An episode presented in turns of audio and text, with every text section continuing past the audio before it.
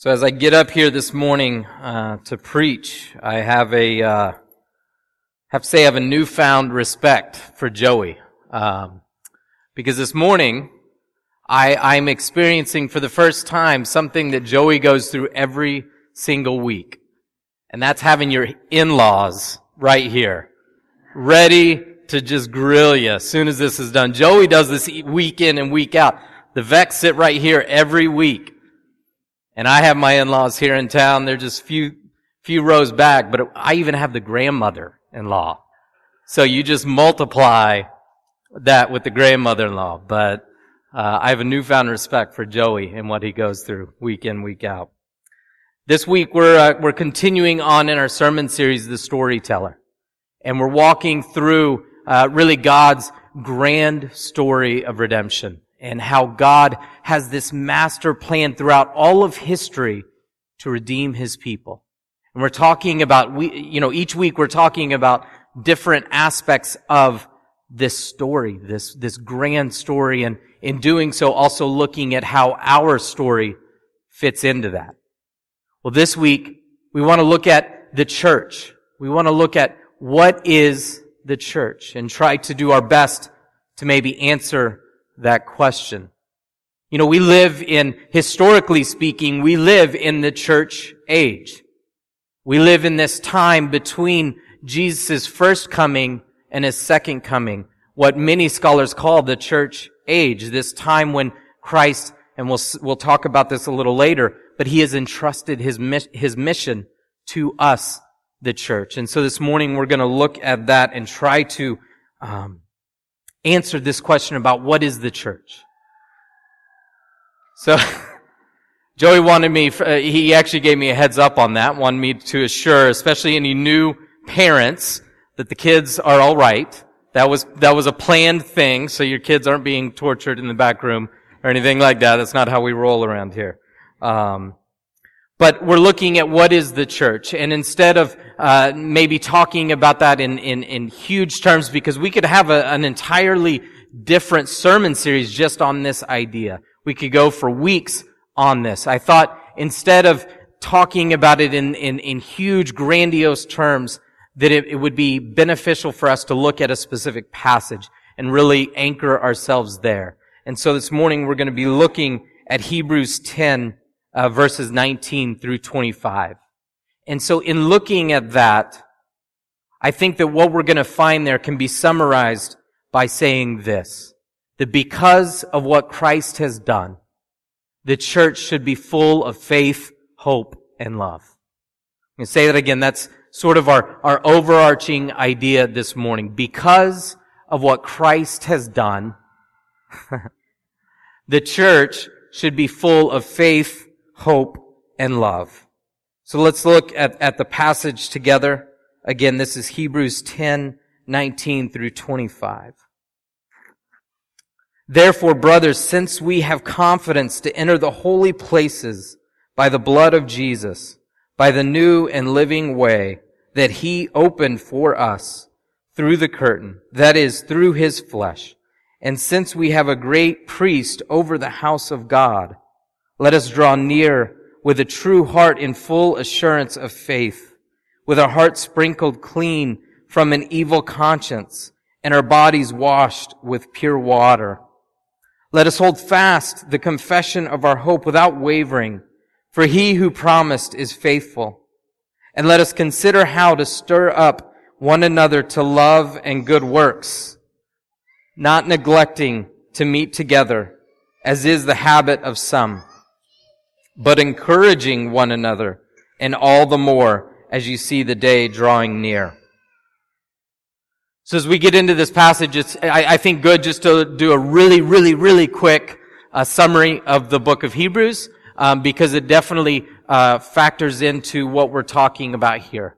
And again, a very brief summary of the book of Hebrews is that it's really the writer, who we don't fully know who the writer of Hebrews is, uh, the scholars go back and forth about who that might be. But the writer is arguing over and over and over again to compare Christ as the mediator of a new covenant to the old covenant. And so what he's saying over and over, if you look at the book as a whole, is that Christ being the mediator of this new covenant is completely supreme to the old covenant.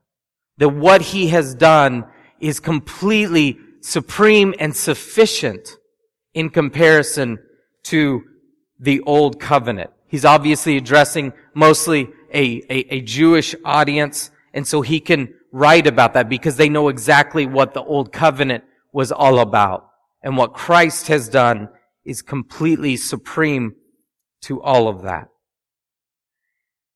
So as we look at the passage this morning and we get into verses 19 through 25, I think it's helpful to break it down uh, into a couple of sections. So first of all, the first three verses, I think, is the first section, if you want to look at it that way. In verse 19 through 21 uh, go together, and then 22 through 25. And a good way to look at this is, is to see in it a technique of writing uh, that Paul actually uses a lot in his writing. So we, again, don't know if Paul wrote Hebrews. Some would maybe argue that he did, but nobody knows for sure. But Paul, in his writings, would use this technique over and over, where he would write uh, in such a way as to proclaim uh, what is called in the Greek the indicative. So uh, in the Greek language, there are verbal tenses just like we have in our own language. And the indicative tense is the present tense. Now, as I get into this Greek, I want you to know I'm not going to go too far with this. Uh, I did go to seminary and I learned Greek a little bit, but I forgot most of it. So I'll only go as far as I can with this. But the indicative tense is the present tense. And then uh, the imperative tense is sort of the, the, the tense of instruction, the tense of command. And so what Paul would do uh, so often in his writings, for the most part, most of his writings, he would declare the indicative, what the people were to begin with. And for the most part, what he was saying is, you are this, this is your new identity because of what God has done. This is your new identity in Christ. And the first, say, half of his letters would be that. You can look back at all of his letters and see this. And then the second half would be the imperative. Would be, because this is who you are, this is your new identity, now this is what you should do. This is what you uh, should become. And we see that here. So verses 19 through 21 is sort of the indicative, and then 22 through 25 is sort of the imperative. So we're going to see once again that because of what Christ has done and what the church is, the church should be full of faith, hope, and love. So what has Christ accomplished? What has Christ done? What is the writer here saying that Christ has done? Well, in verse 19, he says, since we have confidence to enter the holy places by the blood of Jesus. Think about this again in comparison to the old covenant. What did the old covenant look like? What did people have to do to interact with God? They had to enter in, a priest had to enter into the Holy of Holies. That's where God's presence lived. And, and because of God's holiness and because of God and being who He is, that chief priest could only go in once a year through a curtain to be in with God. But what the writer here is saying is that Christ has broken that down and Christ is now our access to God. He says in verse 20, he compares the curtain to Christ's flesh. So Christ is now our access point to God. We no longer need to go through a curtain. We no longer need to be in a, a, a, an, an area known as the Holy of Holies, we can interact with God through Christ. Not only that, but in verse 21, he's called our great priest. And so we no longer need human intervention for us to interact with God. We can now access God directly through Christ. He serves as our great, as our great priest. He sits on on his throne at the right hand of God, pleading our case before God. This is all to show us what Christ has accomplished for us, the church.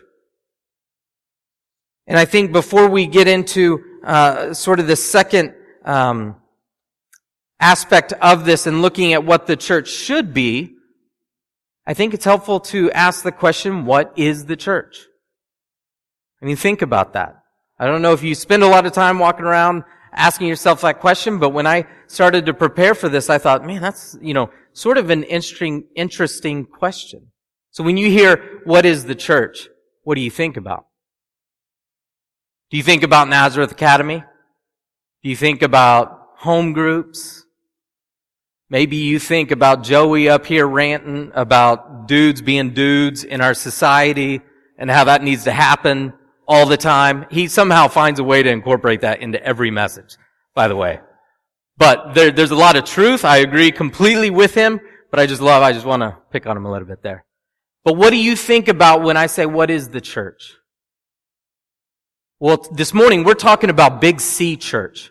We're not talking about church on 27 Quarter Street. We're talking about church, Big C Church, Universal Church.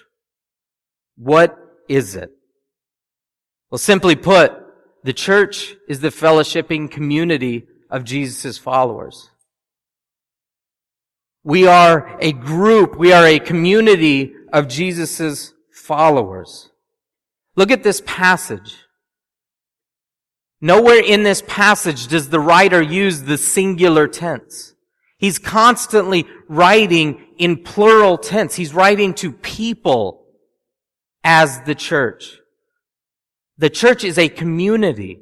It's a, it's a group of people together doing life together. That's why we do home groups. That's why we believe in sharing life together.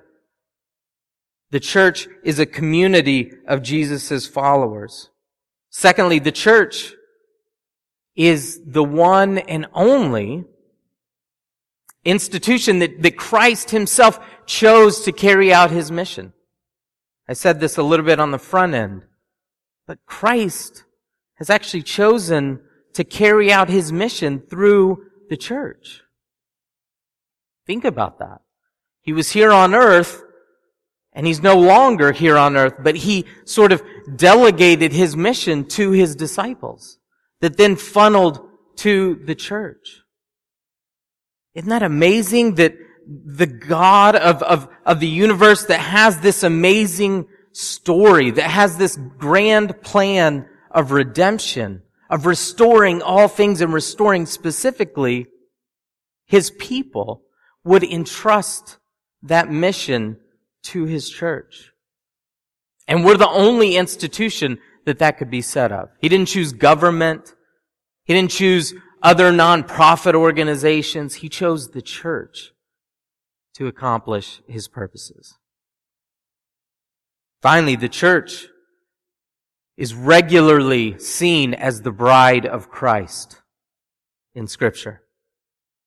Think about that. That Jesus not only entrusted his mission to the church, but he wed himself to the church. He united himself to the church in the way that a man unites himself to his wife. You think Jesus is ever going to divorce his wife? You think Jesus would ever walk away from his wife?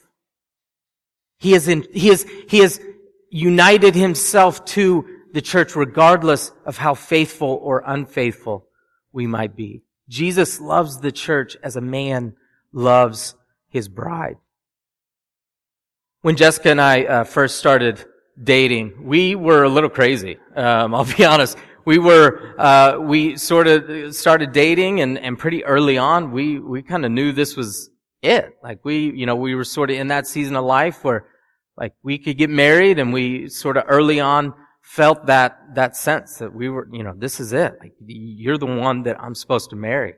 And so, uh, in all of my, um, courage and really stupidity, um, I, I went to Jeff about a month and a half after Jessica and I had started dating and asked him if I could marry his daughter.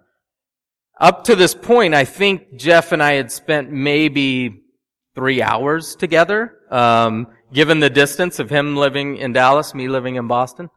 So you can understand when Jeff said no. I, no, I don't, why would you ask me such a thing?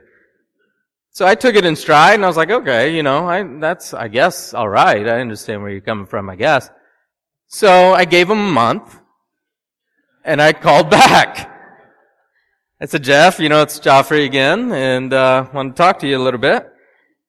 Asked him again if I could marry his daughter. And he said, Jeff, Geoffrey, first of all, who gave you my phone number?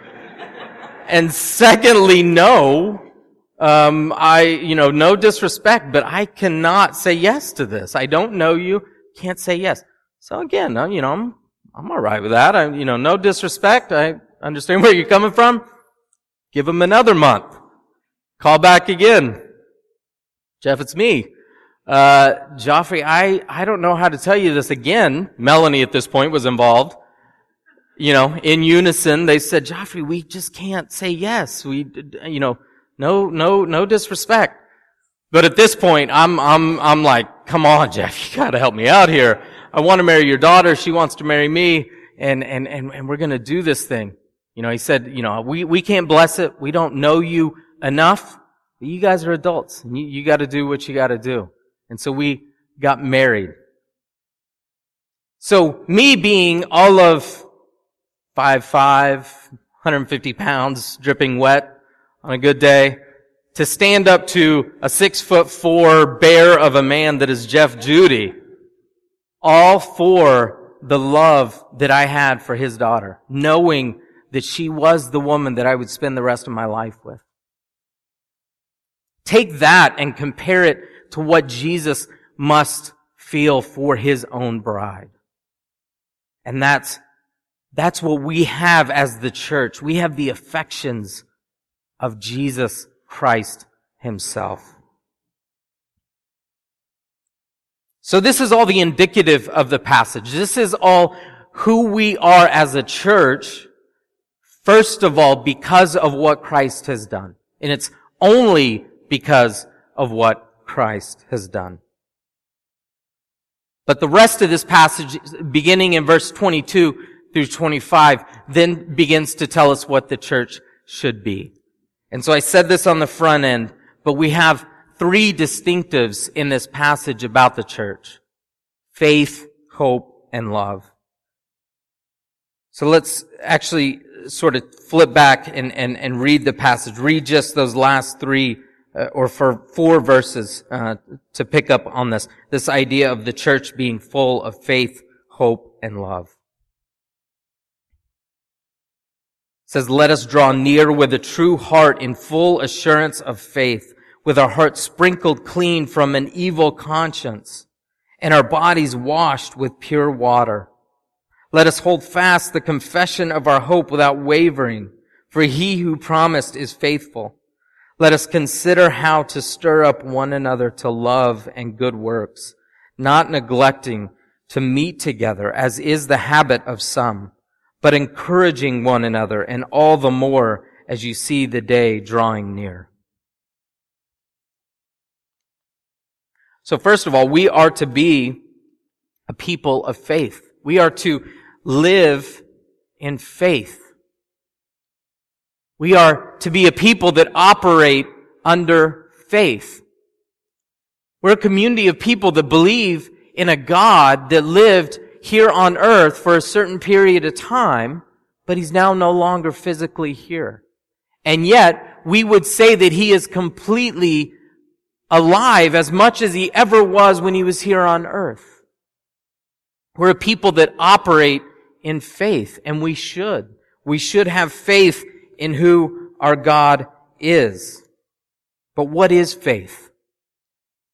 Well, luckily, it's defined just in the very next chapter for us in Hebrews. Hebrews 11, 1 says this. Now faith is the assurance of things hoped for, the conviction of things not seen. So like I said, we, we constantly operate under faith as a church.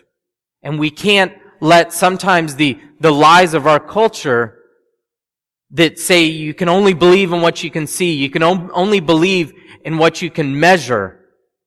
can't allow that to, to, to sort of, uh, bring down our faith and, and, and, and destroy our faith.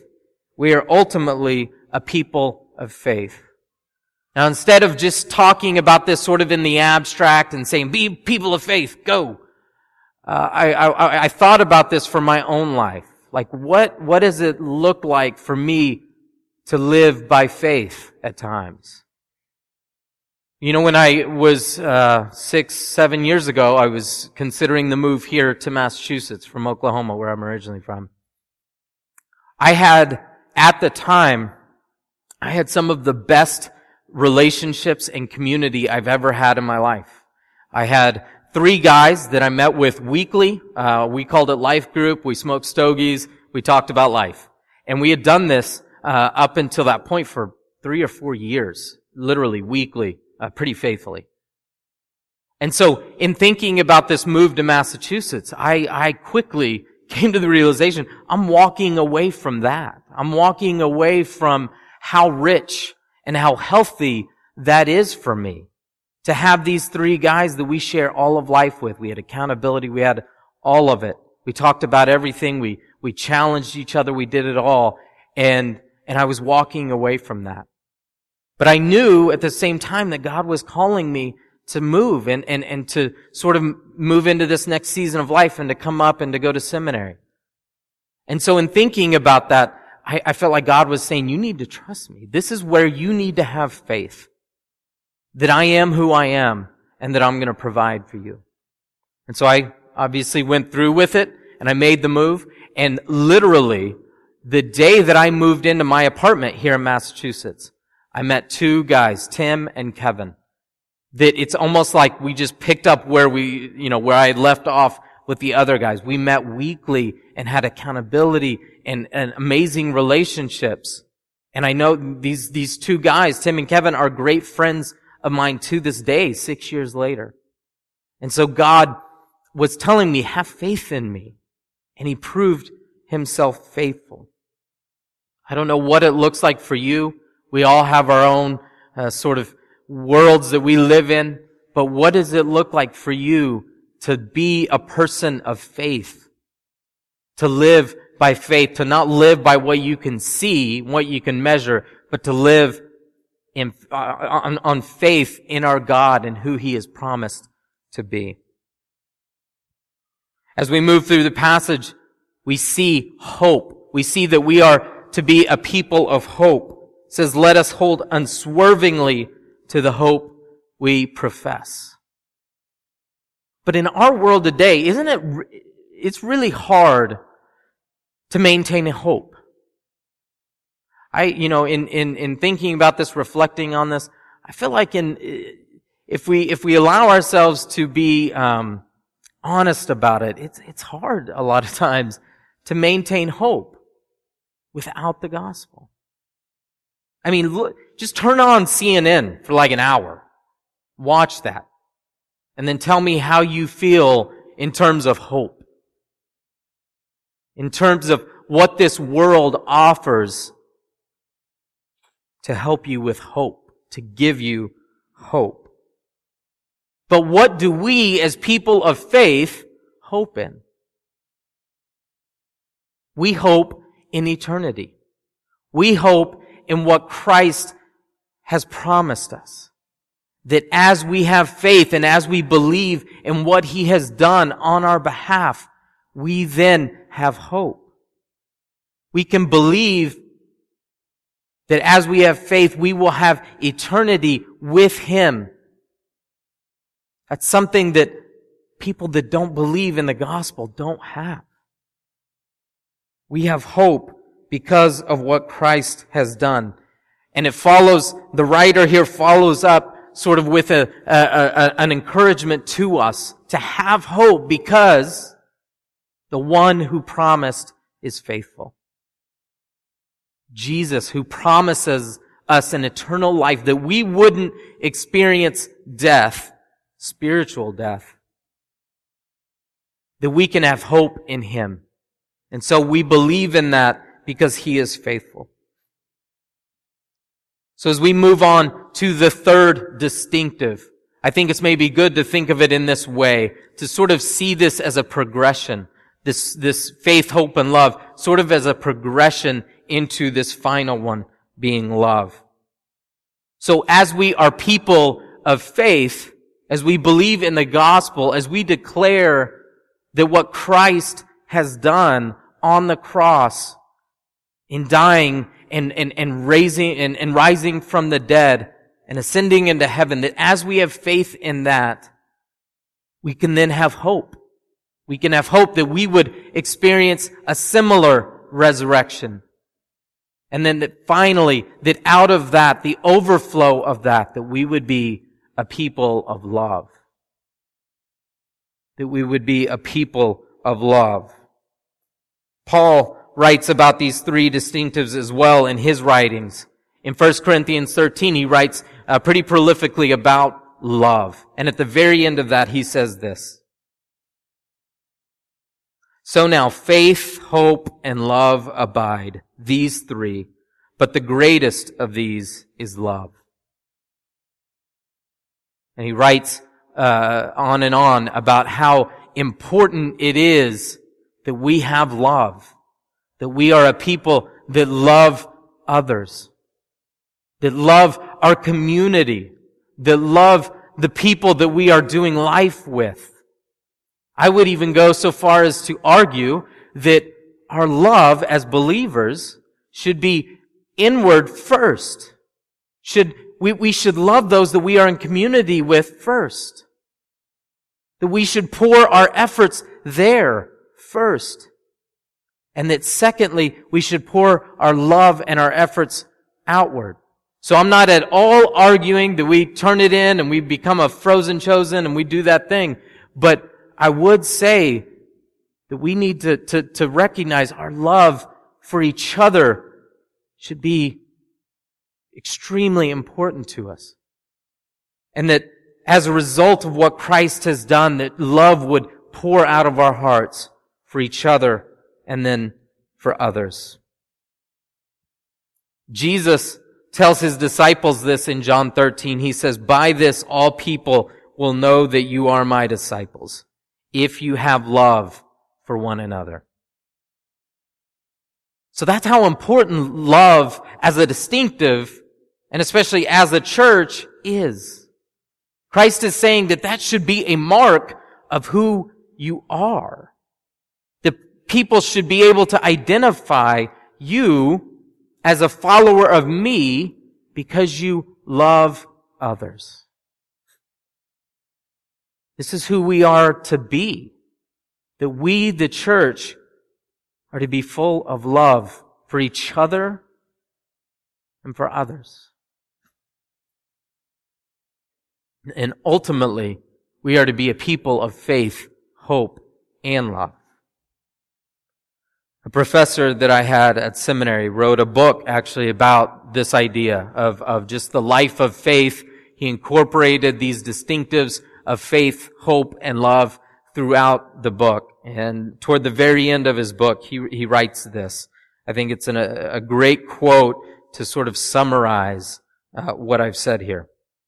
It says, finally then, if our salvation is all the work of God on our behalf, it follows that our lives as Christians will be marked by praise and thanksgiving to God for what He has done, is doing, and will do in our lives. Right here, he puts it really well. In short, the goal of theology, which is encountering God, is doxology, praising God in word and deed. So it starts with what Christ has done for us. That because of what Christ has done, what he accomplished on the Christ, uh, on the cross, and that the gospel is true, that we, the church, should respond in faith, hope, and love. Can I pray that for us this morning?